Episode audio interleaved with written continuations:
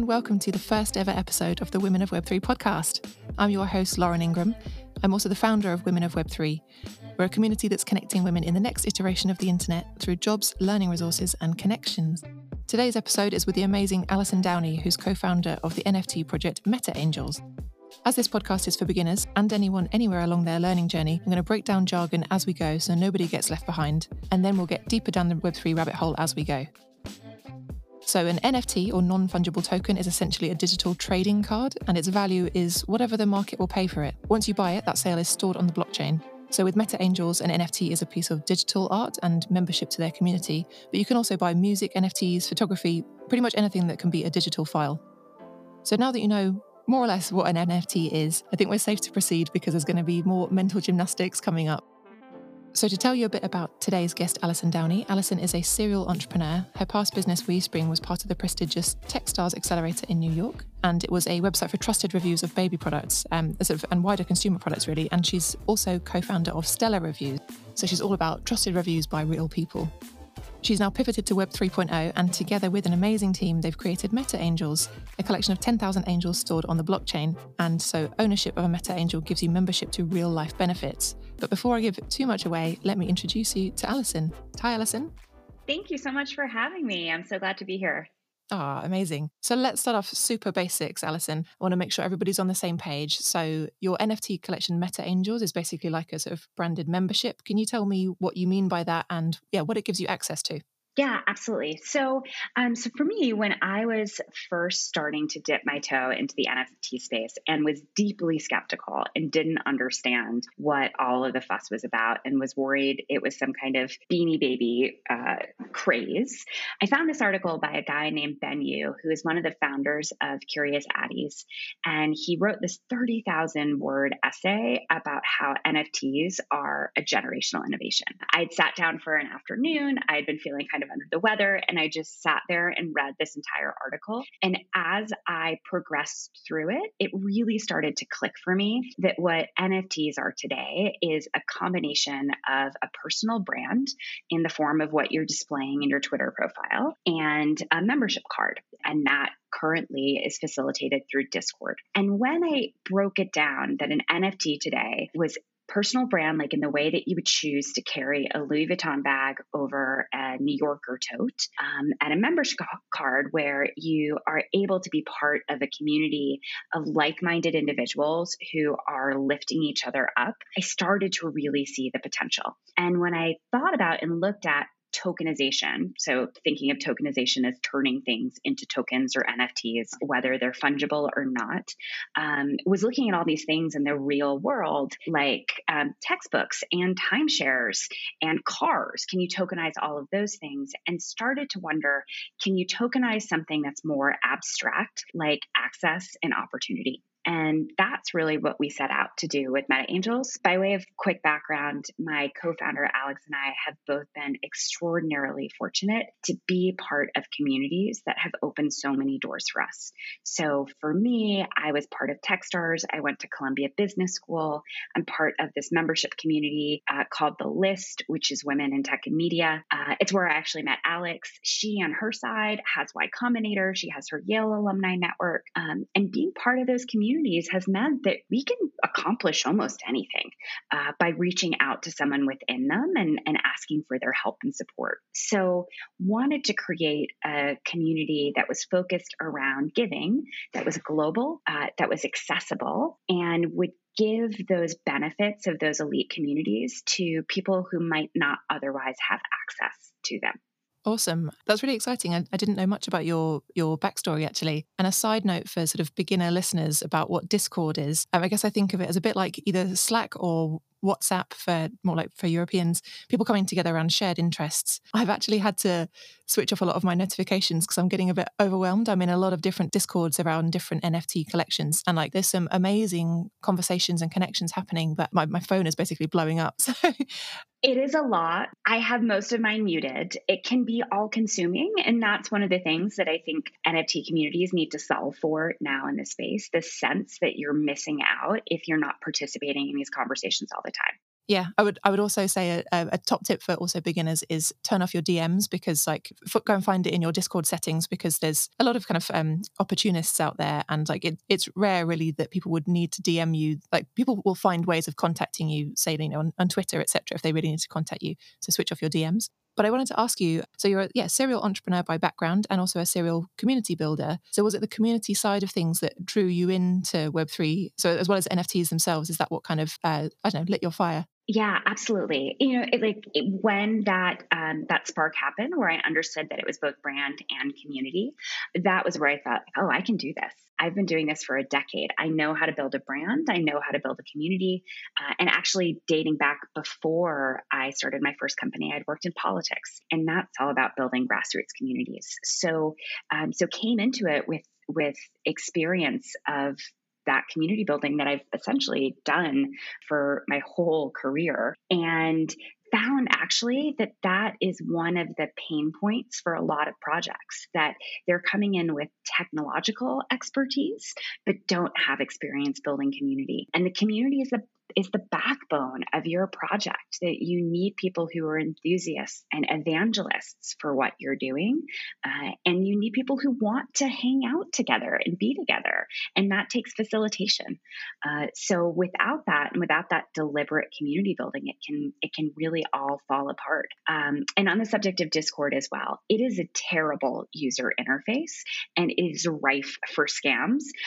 So just to underline what you had said about turning off DMs, the direct messages that you get when you join a Discord server, they'll come in almost immediately. And a lot of them are going to look like a founder or a project, but they're impersonators. We have had literally hundreds of bots impersonating us. They would use my profile photo. They would send messages to my friends saying, we're minting right now. So, people get scammed so much in the space. So just know, if something comes to you in a direct message, it is a scam. But the fact that these communities are built on Discord, I kind of feel like we are right now looking at the invention of the wheel with NFTs, and we are at the very, very earliest stages.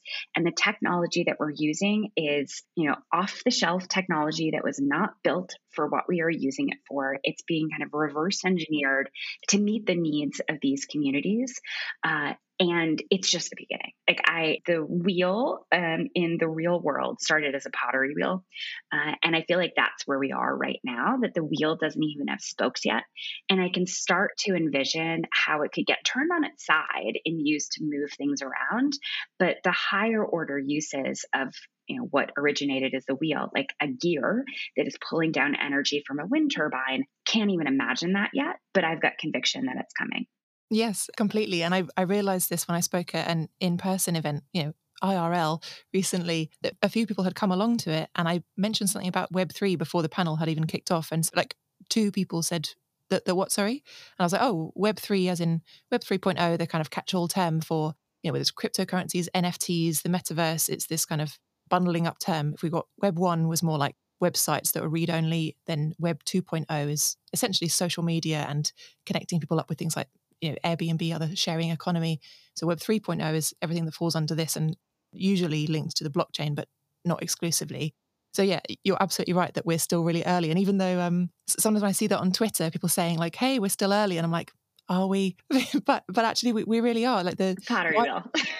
Yeah, the wider public just aren't super familiar. So like, I think there'll be a lot of people that are listening into this that'll be like the only person among their mates that have like suddenly fallen down the rabbit hole and like, tell me everything about this. This looks so exciting. Yeah. And on the Web 1, 2, 3, the way I've been explaining it to friends to try and keep it incredibly simple is that Web 1 was readable, Web 2 was writable, like you were contributing to Facebook, Tumblr, all of those other places, and Web 3 is ownable. So it's this idea of breaking up this centralization, like the Facebooks and the Amazons and the Googles, and breaking it out into components that individual people can own. So they own their data. There are implications for electronic medical records that could be locked into an NFT. When I think about the simplest explanation for blockchain as well, blockchain is essentially a ledger. If you think back to the general stores from hundreds of years ago, they had their paper ledger where they were recording transactions. If there was a fire, the ledger would be gone forever. That evolved into things like Excel sheets and QuickBooks. But again, if the server went down, you don't have access to that anymore. And with blockchain, the ledger is distributed across thousands of nodes. So it's impossible for it to go down. That record is always going to be there, and it's immutable because it would be an extraordinary effort to change it across all of those nodes. I honestly wish somebody had explained it to me that simply when I was doing PR for a blockchain startup in 2014, and people were talking to me about Bitcoin, and I just went over my head, wasn't that interested, and I'm obviously very regretful now. But sometimes it feels like it's deliberately hard to get under the skin of this. Oh, jargon gated. And I would say that's one of the biggest problems and challenges. And I can say from the top of, or not quite the top of the learning curve, but I'm pretty far up the learning curve. It's steep, but it's also short. Once you start on that path, it all starts to click. And, those big hurdles at the beginning are really heavily tied to jargon. And I think that's intentional. Yeah, it does feel like it's, sometimes, not always, but sometimes sort of locking people out using language. And actually thinking about accessibility, it's really important that NFTs and their benefits shouldn't only be for the privileged few. So do you want to talk to me about Meta Angels and your approach to accessibility? Yeah, absolutely. So looking at the NFT landscape in October, November of last year. I'm a relative newbie. And interestingly, when you were saying that, we're still early, I saw someone tweet something that just resonated with me, that if you look at all of the people in the world and you round up to the percentage of people who are involved in Web3 and who own an NFT, it's still zero. So the decimal point is that far back that rounding up still keeps it at zero. So when I was looking at it in October, November, and watching the prices of things like CryptoPunk and Bored Apes and so many of the others, like what I came to understand is that if you build a community and you build a community effectively and it's valuable, it's going to price out the people who could benefit from it most. So when we were thinking about core values of Meta Angels and that generosity and that spirit of generosity and opening doors for other people, the last thing that we would want to do was exclude people from it because we had done a really great job building something of value. So started tossing around the idea of whether you could lend a token. And that also is an indication of how early we are, that people hadn't thought of it, or maybe they had thought of it, but they just hadn't done it. So backing up to Ben Yu, who I became a fangirl of initially after reading his article and then became a close friend of, I had reached out to him and I said, would it be possible for someone to lend a token so they wouldn't give up ownership and wouldn't give up appreciation and the value of that art or that community, but they could grant that access to the community to someone else? And in a lot of cases, people hold multiple NFTs from the same project, and they're only able to use the membership for themselves.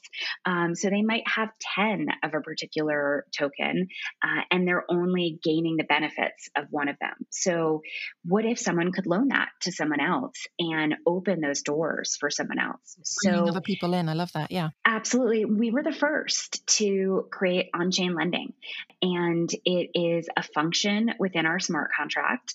For those who are unfamiliar with the idea of smart contracts, it's essentially the back end of your NFT, and the way that a website has a front end that you see and a back end that actually makes things happen. And the smart contract is doing that. So there's a function integrated into our smart contract that allows someone to securely lend to someone else their token without any risk of that token getting transferred or sold from the wallet it has been loaned to. Amazing. That sounds very complex to actually execute. If you're the only people doing it, that would have taken, oh my God, I don't even know how much work. Surprisingly, it's really just a question of imagination right now. that this is part of why I think of the NFT space as being that pottery wheel, because there are just so many things you can think of that could a smart contract do this?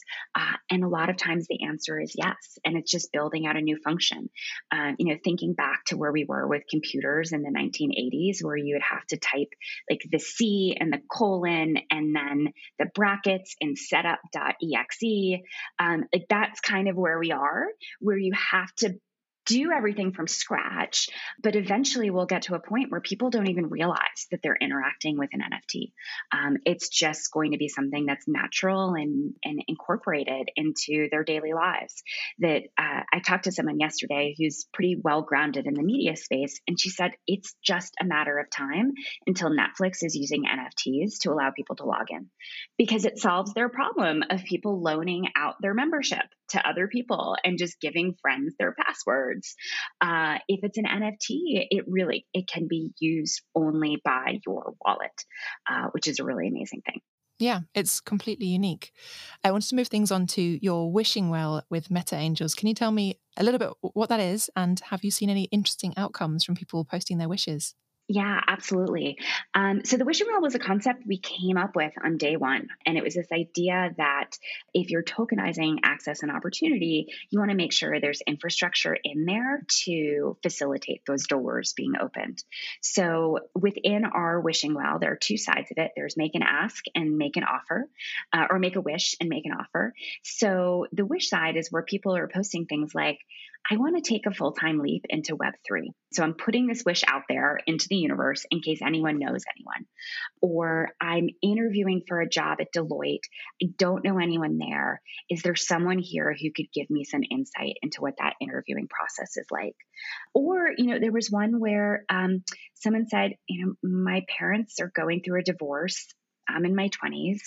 I don't have any friends who've been through the divorce of parents as an adult and would love to talk to someone about how to manage that. So the wishes really run the gamut. And those are all wishes that have been filled by someone within our community, and in many cases filled almost instantaneously. That first one where it was someone who was wishing to make a full-time leap into Web3, she had just wound down her startup. A week later, Randi Zuckerberg saw that wish and responded and said, I'm actually hiring for a few roles right now that are potentially aligned with your experience and could be a fit. Let's talk. And now Debbie, who had posted that wish initially, is Randi's co-founder in HUG. So like real magic has been happening within the community, and it's just so powerful to see. There's a person in our community who said that, you know, every morning they wake up, they sit down with their coffee and they browse the wishes that are in the Meta Angels channel to see where they can help.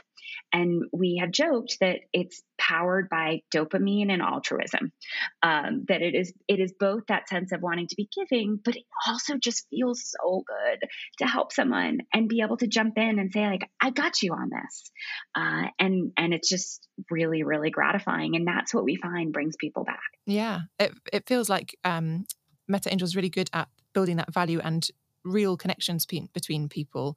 It feels to me like your team really appreciates kind of slowing things down, when actually often the world of NFTs, Web3 and crypto is like faster, FOMO. So would you say that's true about the sort of slowing down? 100%. So when we started Meta Angels, you know, the behavior that was so common and remains so common is this idea of grinding for an access to presale. And what grinding means is having to jump over all of these artificial hurdles that projects have put into place, like posting a certain number of times in their Discord, retweeting a certain number of tweets, all of these things that help create hype for the project. And you know, the part about posting a certain number of times, one of the things people who are considering buying a project do is jump into the Discord, see what the activity looks like, see how active it is, and use that as a gauge to figure out, you know, how many people are actually going to want to buy this, and that forces this Discord grind gives people an artificial sense of projects that are going to succeed and take off because they have high quote engagement. It's all noise. There's almost no signal. So from the beginning, we said we wanted to invert that. Like we wanted it to be all signal and no noise, and decided that we weren't going to have any of those automated requirements. There are bots that will track the amount of times you post in Discord and will give you levels. And we didn't do that. And we did it all manually, which took time and took a lot of effort. But it meant that the people who ultimately bought into Meta Angels when we minted, and minting is that initial on sale date, the people who bought in then were people who really shared our values and were there for the right reasons. Mm-hmm. They weren't there to flip. They weren't there to kind of jump in and jump out. They were there because they cared about it.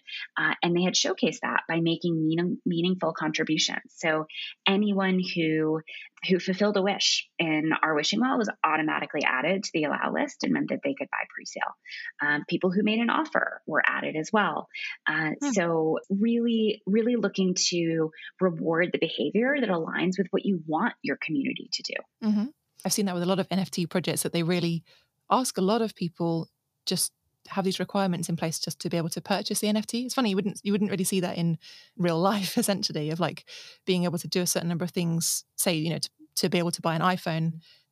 Imagine if we were sort of ranked in that sense. But I appreciate what you're saying about the kind of rewarding that valuable behavior and like, yeah, the good stuff that you want to see more of. I'm going to go on a bit of a tangent because I was really fascinated by your background, because I also have a young baby, and I found that like being pinned down by a tiny sleeping human, I think that's what caused me to fall down the Web3 rabbit hole, is that, you know, having a lot of time with my phone and just like sitting still for hours. And I saw that you've written a book about how to advance your career during pregnancy and parenthood. Like, I honestly really wish I'd had that while I was pregnant, but I'm so glad that I found Web3 and this whole community has sort of opened up before my eyes. Having said that, I probably should give a little bit more attention to my baby. But at this age, they just want cuddles. Yeah. It's just about the cuddles, and your smell, and you know, the skin touch and all of those pieces. But I just, I guess I just wanted to sort of like do a little like shout out to you as like a fellow mum doing interesting things. You're an entrepreneur in the literal sense. I feel like I'm, you know, trying to make my own moves, and it is tricky with balancing that with parenthood. But yeah, no, I've been so, I'm just really impressed with what you're doing and making and matching that up with real life. Thank you. Yeah. So the story of what led to the book, after I got my MBA at Columbia, I went and worked on Wall Street, where there's very little community, particularly for women. And I experienced what was pretty egregious pregnancy discrimination. And I felt really alone and ashamed in that. It felt like something that I had done wrong. Mm-hmm. And I didn't have a community of support to turn to.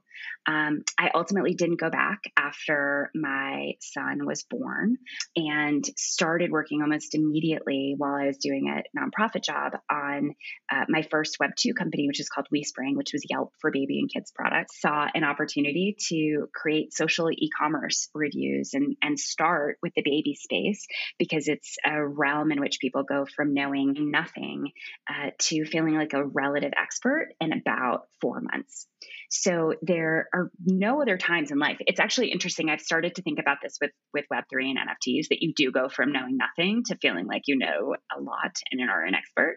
So many parallels there. Yeah. But in doing so, started thinking about a book. And I had worked in publishing early in my career. I had a lot of friends who still worked in publishing, and was thinking about what I could contribute and what would be of value to the people who are part of the WeeSpring community. And what felt missing from the market was Lean In meets What to Expect When You're Expecting. Like, what is the guide for the rest of your life? You have all these guides to taking care of your body during pregnancy and taking care of a young baby, but what is the guide to everything else? And it really was also inspired by that lack of community I had felt and that sense of aloneness in what I was going through. So I wanted to take that into light and give women an understanding that this is a struggle all of us have, and give them some of the tools that they needed and advice and best practices from women who had done it well to continue to maintain that career and feel a sense of oneness with other women who had been through it. That's really cool. I'm definitely going to buy your book, and I'm going to apply those tools you're talking about to my new Web3 career. I just wanted to ask one final question. So going back to Web 3.0 and all things NFTs, which is, do you have any final tips for women who are curious about the Web3 space and thinking about dipping their toes in? Where should you start? Yeah, I would say take your time is the first one. Mm-hmm. There is this sense, this like FOMO is so fundamental to the culture right now, and it shouldn't be. Mm-hmm. It leads to people getting scammed. It leads to people making little technical mistakes early on. I wound up losing 0.15 ETH because I rushed into a mint of something and it turned out to be a scam website. Mm. And, you know, like it was because I was rushing and I was trying to get in too fast. And I felt like if I didn't get in immediately, I was going to miss out. So take your time. One of the communities that is incredibly helpful is Curious Addies, which was Ben Yu and Mai Akiyoshi's project. They're building Duolingo for crypto. So it is a community that is focused around education and helping people get up that learning curve. Incredibly welcoming of women, even though it's not an all women community. Meta Angels is a great place to go as well. Because of our lending mechanism, you can generally find someone within the community who has a Meta Angel to loan that's willing to loan. So when you enter our Discord, we have a channel called Lending Asks and Offers. So you can connect with someone to lend you a token there. So you can see what it's like to be inside a community like that without having to actually buy the NFT. I love that. Thank you. And so finally, where can people find you online? So on Twitter, I'm at Allyson Downey, and that's ALLYSON DOWNEY. Our Meta Angels account is at Meta_Angels. And on Instagram, I'm MetaAngels_Ally, and Meta Angels is at Meta Angels NFT. Thank you. Amazing. And thank you, honestly. Thank you so much for your time, Allyson.